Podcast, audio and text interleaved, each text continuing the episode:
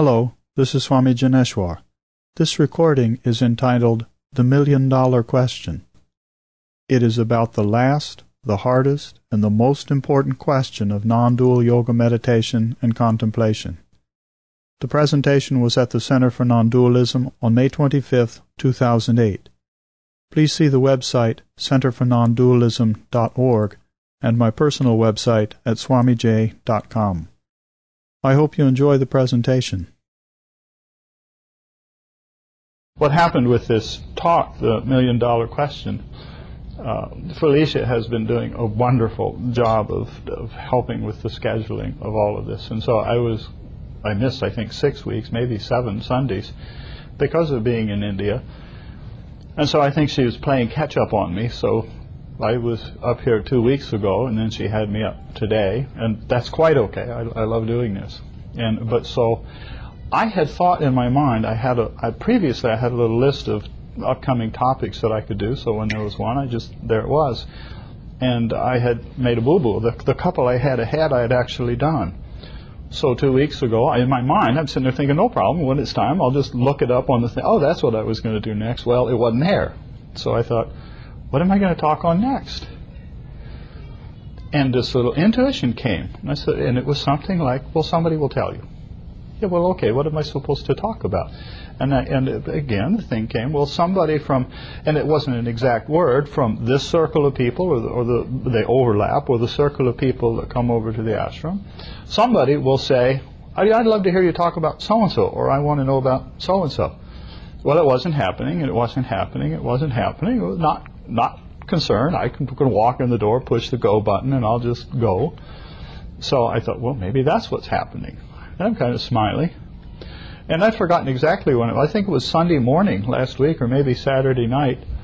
Felicia, I, I presume planning for the next day when she was going to announce the next week's speaker, wanted to know the topic. And so she writes to me an email.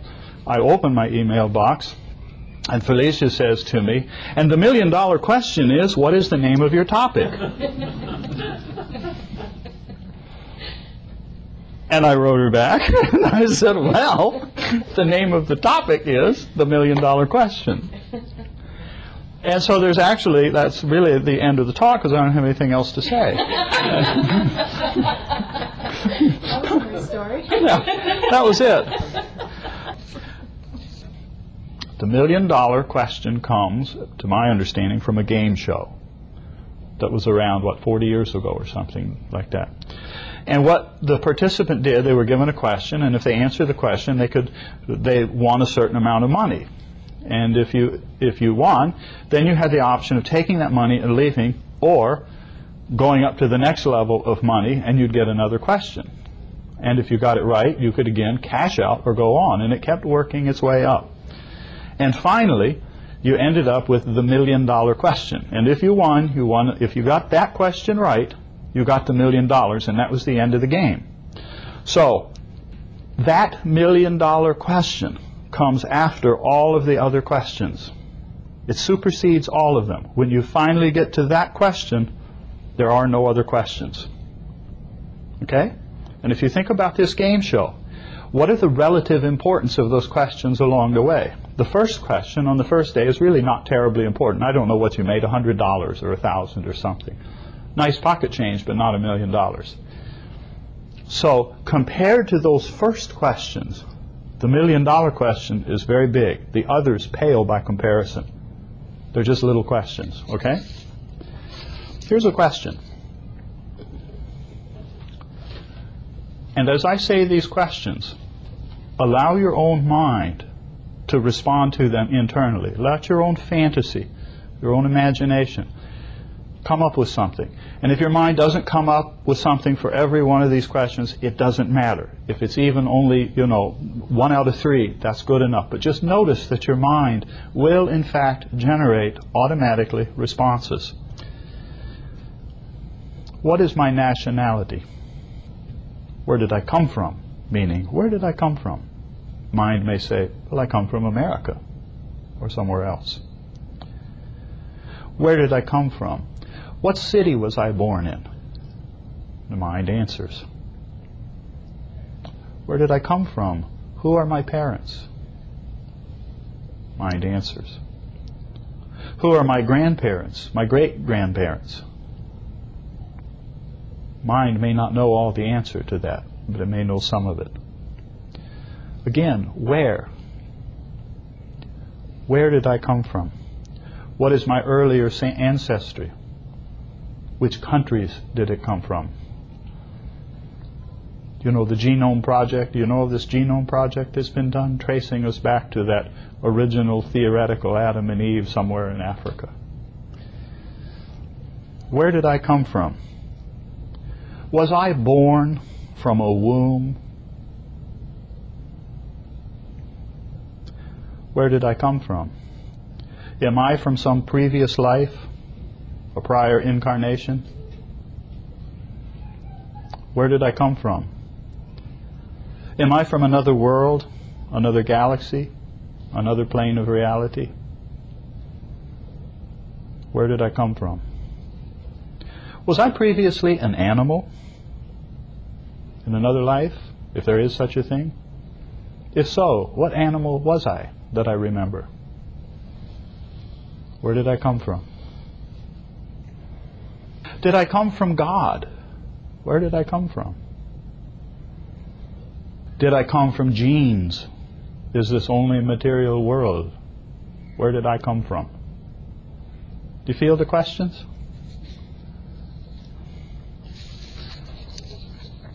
Why? Why am I here? Again, allow your mind internally to have some responses.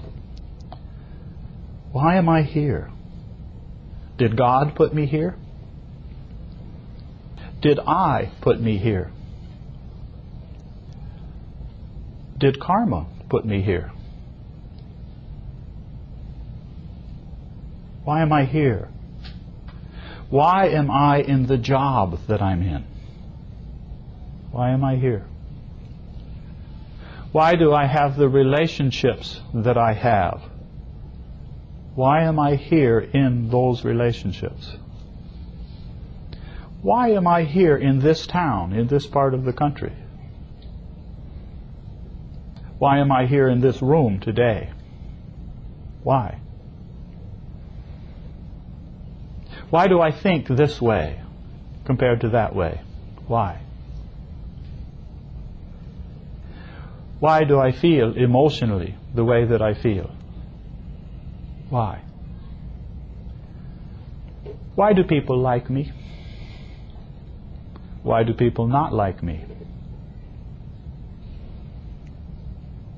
Why do I act the way that I act? Why do I eat the way that I eat? Why do I exercise? Or why do I not exercise? Why? Why do I meditate? Or if I don't, why do I not meditate? Why do I keep asking why?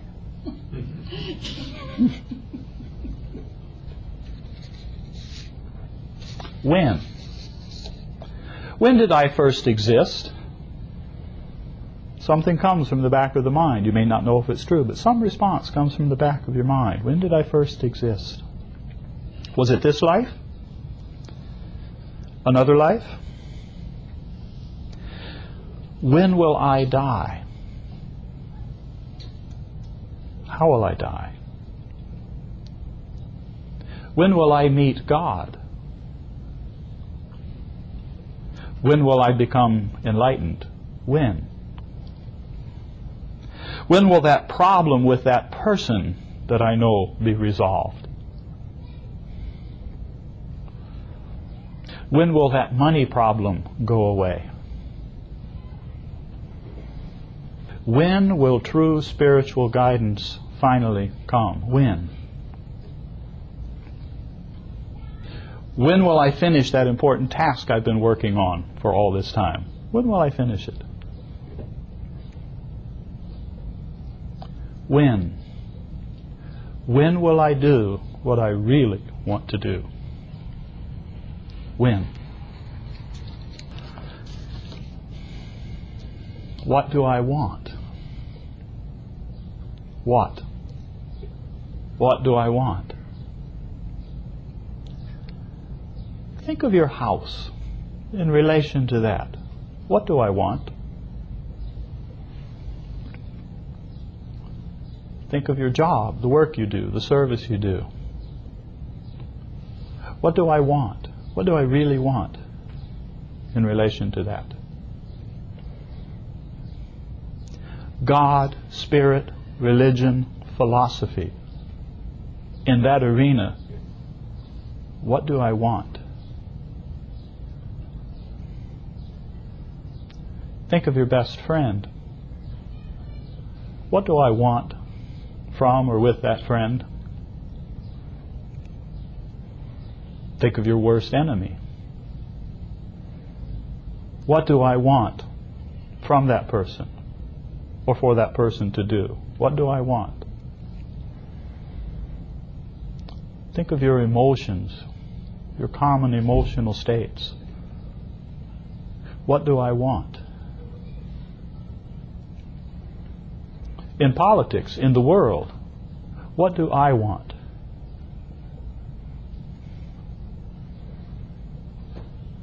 In our economy, the worldly economy, what do I want?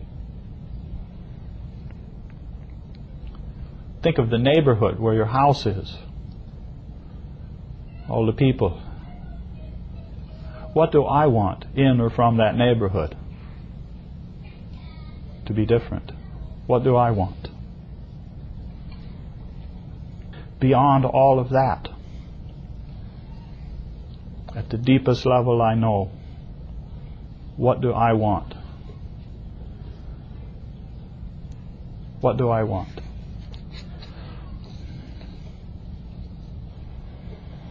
Here's something that I've written, it's on my website.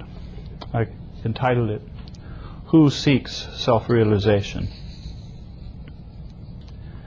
Quietly internally reflect on these questions as a meditation in action.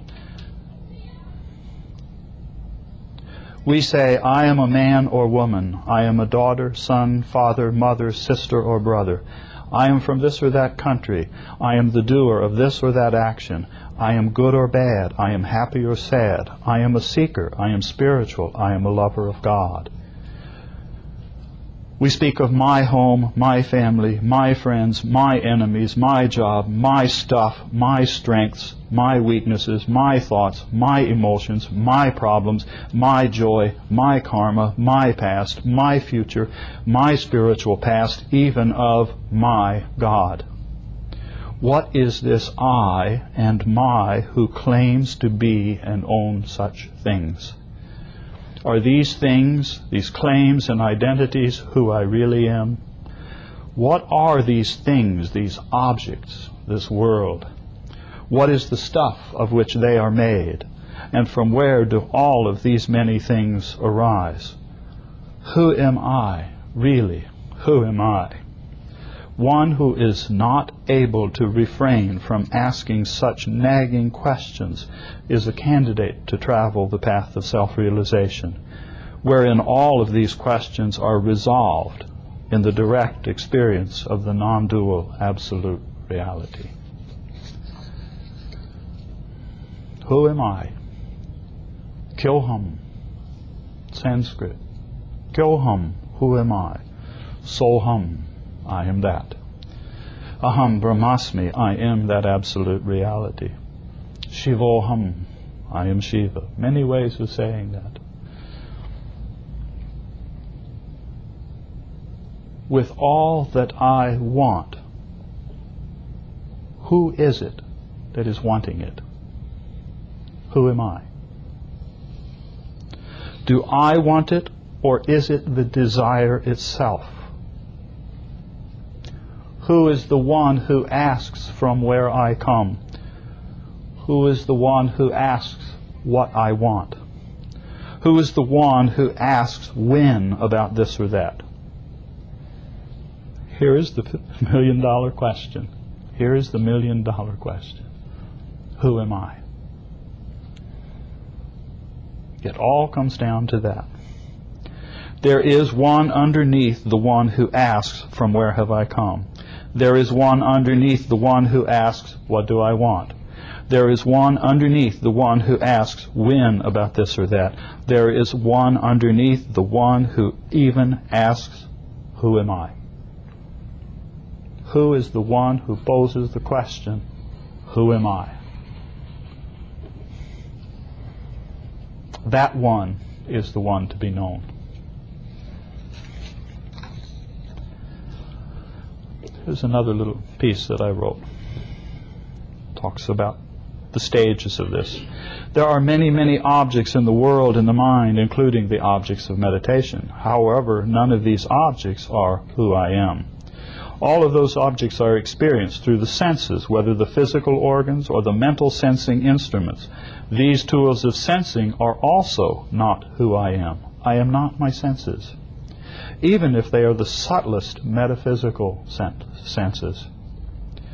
The senses present those impressions to the mind, which processes all of those impressions. This mind is also not who I am, however intelligent and productive that mind or intelligence may be.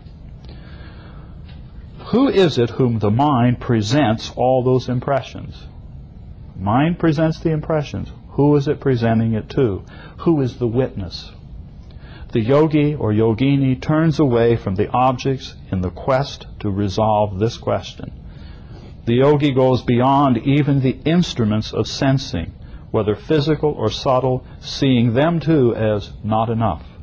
The yogi or yogini even sees that the mind itself is an instrument and seeks the stillness and silence beyond the mind. To the yogi or yogini, meditation starts with, but then goes beyond mere objects, so as to explore and go beyond the sensing instruments, to then examine and set aside the mind itself, so as to dwell in the pure consciousness that is the recipient and witness of all of this. Ultimately, the question of self realization comes down to the single question Who is it that is doing the experiencing? To whom is all of this information being presented? All of the questions arise, seeking to be answered, seeking to have a response. And who is it that is ultimately the recipient of all of those answers? Who am I? Here's a few quotes from some others sage Ribhu, the Ribhu Gita. Inquiry should be made this wise. With the kind help of the Satguru, one should inquire, Who am I? What is this world? What is the reality behind these? Only by those strong willed persons who make earnest and persistent self inquiry will the turbulent mind be controlled and fixed still in the practice of firm bhavana. Bhavana is that passion of emotion. In due course, all thoughts and nescience knowledge will disappear, yielding place to the effulgent self awareness of mukti, liberation.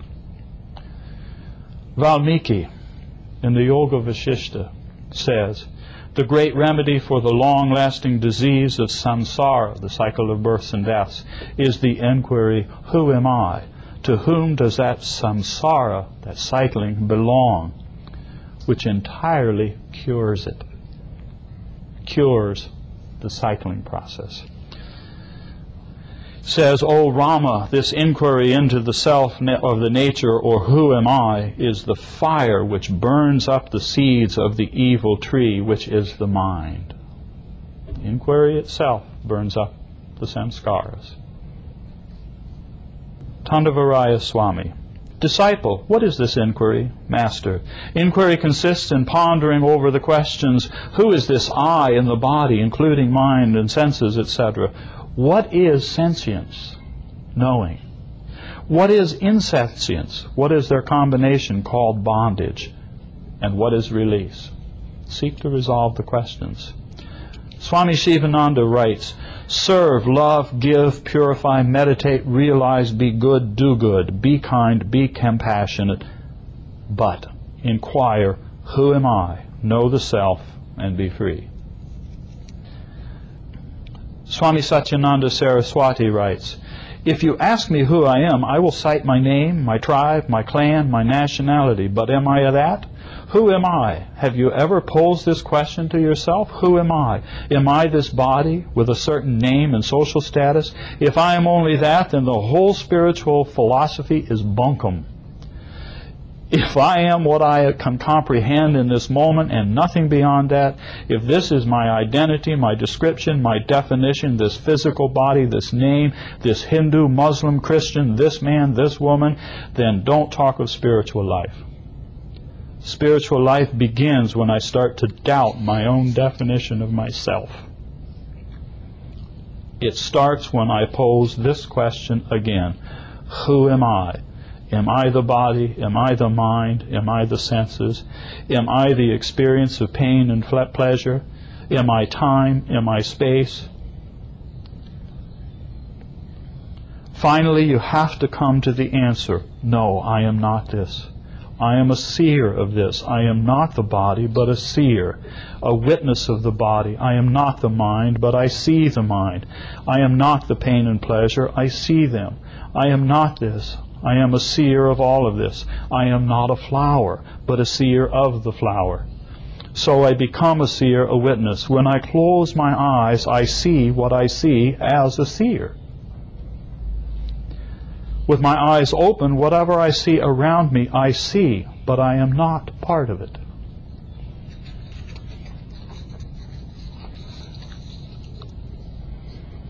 Do you know the name Ramana Maharshi? He's a one of the modern non-dualists who is most known. He left the body around 1950 or 51, 52.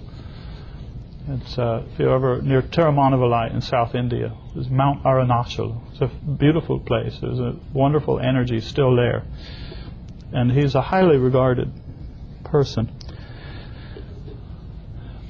in the process of self-inquiry. Here's some questions that we're asking them. Question What is the path of inquiry for understanding the nature of the mind? Answer That which rises as I in this body is the mind. If one inquires as to where the body, where in the body the thought I rises first, one would discover that it arises in the heart. That is the place of the mind's origin. Even if one thinks constantly, I, I, one will be led to that place. Of all the thoughts that arise in the mind, the thought I is the first. It is only after the rise of this that the other thoughts arise. It is after the appearance of the first personal pronoun that the second and the third personal pronouns appear. Without the first personal pronoun, there would not be the second and third. Question How will the mind become quiescent? Answer. By, inquiry, by the inquiry, who am I? The thought, who am I, will destroy all other thoughts, and like the stick used for stirring the burning pyre, it will itself in the end get destroyed. Then there will arise self realization. Question What is the means for constantly holding on to the thought, who am I? When other thoughts rise, one should not pursue them, but should inquire, to whom do they arise? It does not matter how many thoughts arise. As each thought arises, one should inquire with diligence, to whom has this thought arisen? The answer that would emerge would be, to me. Thereupon, if one inquires, who am I? The mind will go back to its source. And the thought that arose will become quiescent. With repeated practice in this manner, the mind will develop the skill to stay in its source. When the mind that is subtle goes out through the brain and the sense organs, the gross names and forms appears, but when it stays in the heart, the names and forms disappear. Not letting the mind go out, but retaining it in the heart is what is called inwardness. Antar mukha. Let the mind go out of the heart is known as externalization. Thus, when the mind stays in the heart, the I, which is the source of all thoughts, will go, and the self, which ever exists, will shine. Whatever one does, one should do with, without the egoity I. If one acts in that way, all will appear as of the nature of Shiva or God. question Are there no other forms for making the mind quiescent? Other than inquiry, there are no adequate means. If through other means it is sought to control the mind, the mind will appear to be controlled, but it will again go forth. Through the control of breath also, the mind will become quiet, but it will be quiet only so long as the breath remains controlled. And when the breath resumes, the mind also will again start moving and will wander as impelled by the residual impressions. The source is the same for both mind and breath. Thought, indeed, is the nature of mind. The thought, I, is the first thought of the mind, and that is egoity. It is from that whence egoity originates that the breath also originates. Therefore, when the mind becomes quiescent, the breath is controlled, and when the breath is controlled, the mind is quiescent. But in deep sleep, although the mind becomes quiescent, the breath does not stop. This is because of the will of God, so that the body may be preserved and other people may not be under the impression that it is dead. In the state of waking and in samadhi, when the mind becomes quiescent, the breath is controlled. Breath is the gross form of mind. Till the time of death, the mind keeps breath in the body, and when the body dies, the mind takes the breath along with it. Therefore, the exercise of breath control is only an aid for rendering the mind quiescent. It will not destroy the mind. Here meaning the positive aspects of destroying the noise of the mind. Like the practice of breath control, meditation on the forms of God, repetition of mantras, restriction of food are aids for, re- or for rendering the mind quiet. Do you know the name David Frawley? David Frawley is a Western person. I think he lives in New Mexico. He's probably the most highly regarded Westerner in India of the ancient traditions. He's a scholar and he's a practitioner and he's a, a very good, brilliant fellow.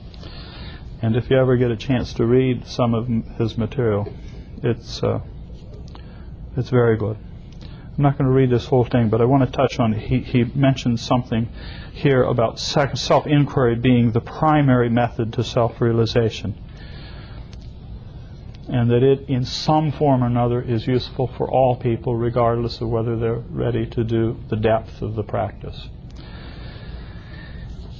Then he describes, in very simple terms, how it works. Because of the teaching of self inquiry is direct and simple, its literature is not as extensive as that of other yogic practices. In addition, the path of self inquiry demands a certain ripeness or readiness of mind that may require other practices to develop. So there's not much written on it. It's too simple. It's too simple, it's too straightforward. And yet you, you find it permeating Upanishads and the tri- teachings of Hinduism and Buddhism. Personally, I find it throughout the teachings of the Bible. Our thoughts consist of two components. The first is the subjective factor, I, me, or mine. The second is an objective factor, a state, condition, or object with which the I is involved, particularly the activities of our own body and mind. The habit of mind is to get caught in the object portion and never look within to recognize the true self apart from the eternal, apart from the external concerns. The truth is that we don't really know who we are. What we call ourself is but some thought, emotion, or sensation that we are temporarily identified with and that is constantly changing. Self inquiry does not consist of merely repeating the question, Who am I, over and over again in our minds, which only is a tiring mental exercise. It means holding to the search for the true self in all that one does. It requires that we have a real and fundamental doubt about who we are, through which we can reject all outer identifications. It is as if one had amnesia and didn't know who one was and had to give full attention to the matter before anything else could be done. It is not merely an intellectual or psychological inquiry, but an inquiry with one's entire energy and attention. It requires a full and one pointed concentration. It means to constantly question and reverse the process of extroversion by seeking out the origin of our awareness and our energy in the heart. It questions our entire en- identity as an embodied being. It does not stop short with some general identity as human, cosmic, or spiritual re- being, but rejects any formation of thought as our true nature. The true self is not bound by human distinctions. He describes briefly in the stages. First, one discriminates the seer from the external objects. Second, one discriminates the seer from the sense organs. Third, one discriminates between the seer and the mental states. Fourth, one discriminates between the seer and the ego itself, the I amness itself. Fifth, one abides in the pure self, devoid of objectivity. It is best to do this process by degrees, taking one's time at each stage. All is contained in the fifth state of abiding as the seer. When we return to the state of the seer, all that we see merges back into the light of seeing, revealing its nature as pure consciousness. The million dollar question Who am I? That is the million dollar question. Just like the game show, it is the last question.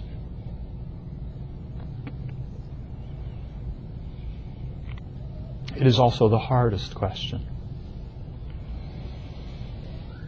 And it is the most important question. It is the question that supersedes all other questions. It is the question that is not in the past.